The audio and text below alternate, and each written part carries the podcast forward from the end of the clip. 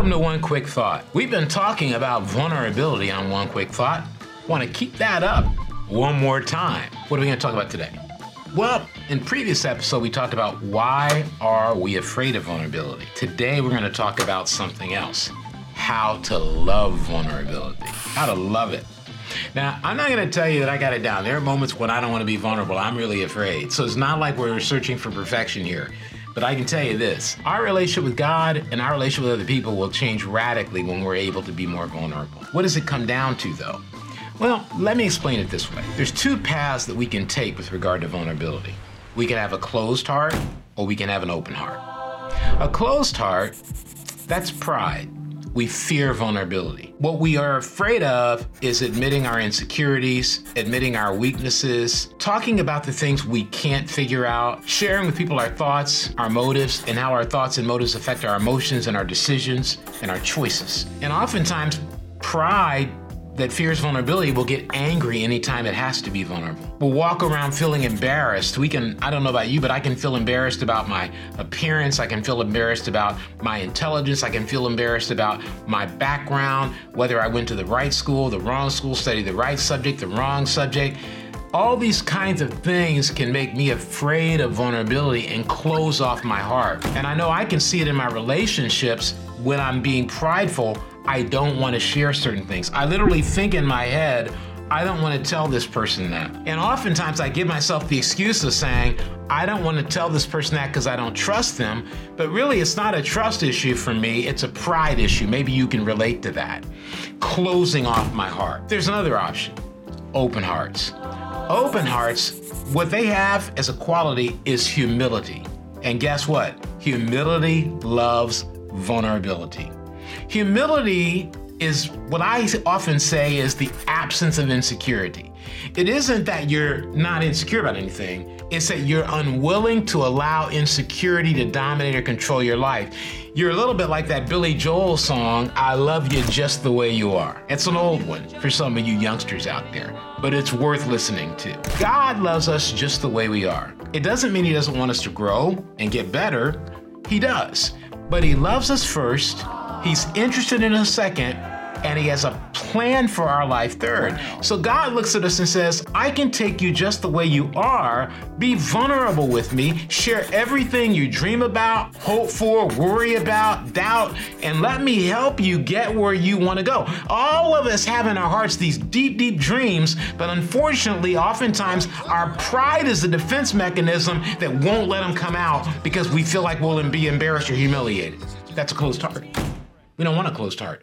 We want an open heart.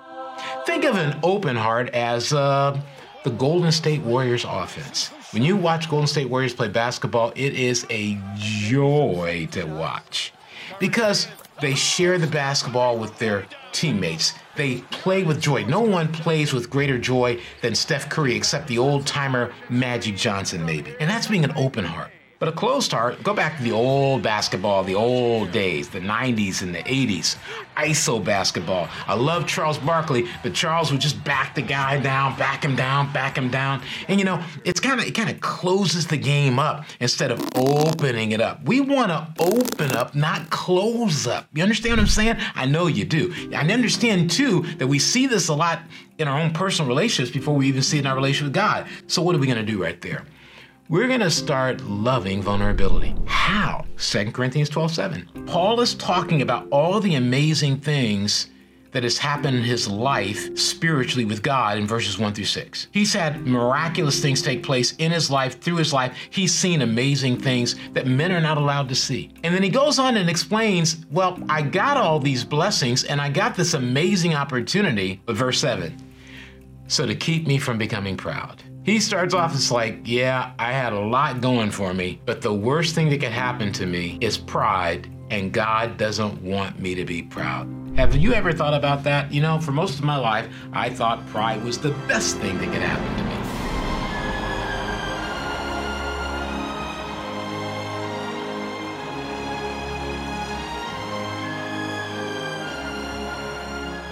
But as you read the Bible and you learn about Jesus, you realize Jesus was not proud. Jesus had an absence of insecurity because Jesus was just who he was. Jesus said, Look, I know that God loves me, I know God's interested in me, and I know God's got a plan for my life. Wow. That's good news. I'm good. He didn't worry about being better than someone else, having a better car, or having a better phone, or having a better house, or having a better job, or going to a better school.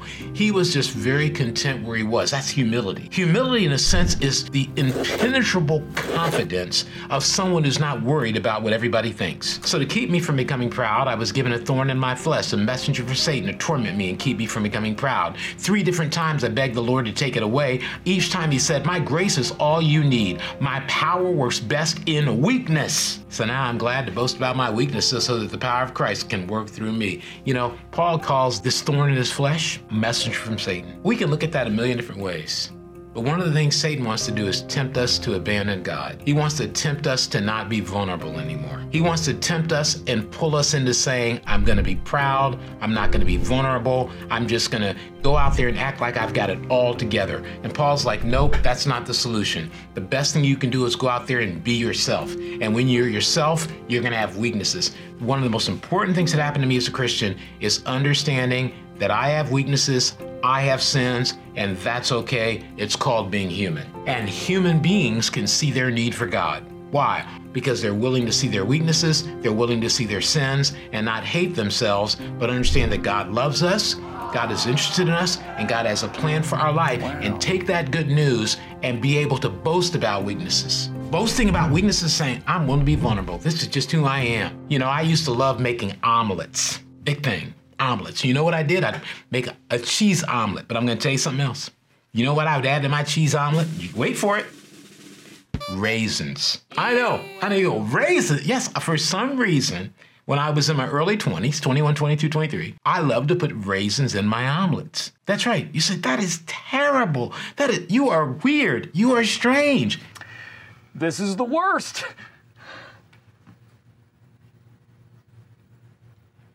Exactly. We're all weird and strange. God still loves us. God's still interested in us. God still has a plan for us. Wow. You know what it took for me to share that story with you? A little vulnerability to let you in.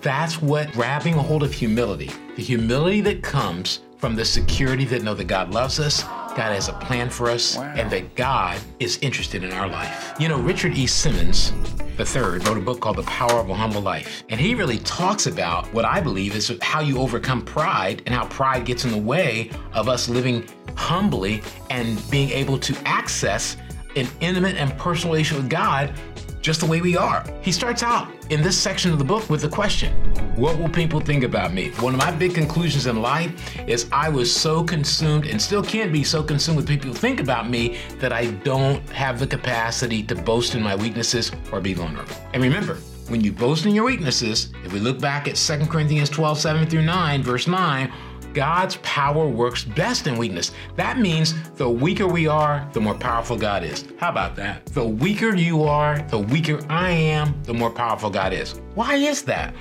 God loves us, that's why. God's interested in us, that's why. God has a plan for us, that's why. God's kind of like, you ever hear that song about Jesus take the wheel? I think uh, a number of people, I think Carrie Underwood sang that song, I think Dolly Parton sang that song, I think that's who sang it. That's about letting go and saying, you know what, God, I'm not to try to control what people think about me. I'm just to have the humility to say, I'm totally confident that you love me, totally confident that you're interested in me, and totally confident that you have a plan for my life. And I'm to take that good news to the bank and cash it in. Richard E. Simmons explains what people think about me this question operates in our lives in some form or fashion and can impact us emotionally, psychologically, and even spiritually. I am sure you recognize this to be true of your life, but what is this really all about? There's a simple answer the pride of life. In order to be vulnerable, we have to be humble. We have to let go of being concerned about what people think about us and focus on what God thinks about us. What does God think about us? He loves us. He's interested in us. He has a plan for our life. All of us have a decision to make after our little series on vulnerability. Am I going to have an open heart or am I going to have a closed heart? Pride is the unwillingness to see our need for God. That's a closed heart. It's locked up. It's not going to let anybody know weaknesses. It's not going to let anybody know thoughts. It's not going to let anybody know motives. It's not going to let anybody know emotions. And it's not, as Brene Brown has taught us, in previous episodes, it's not going to lead to a rich life and a deep experience of relationship with God and people. Then there's an open heart, humble. It's like a bird going free. My son Jordan wrote a poem years ago. My son Jordan has autism.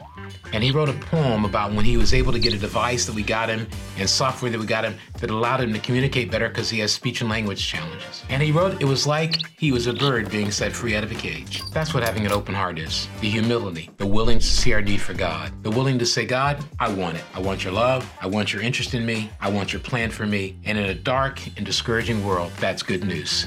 Thanks for listening. This has been One Quick Thought.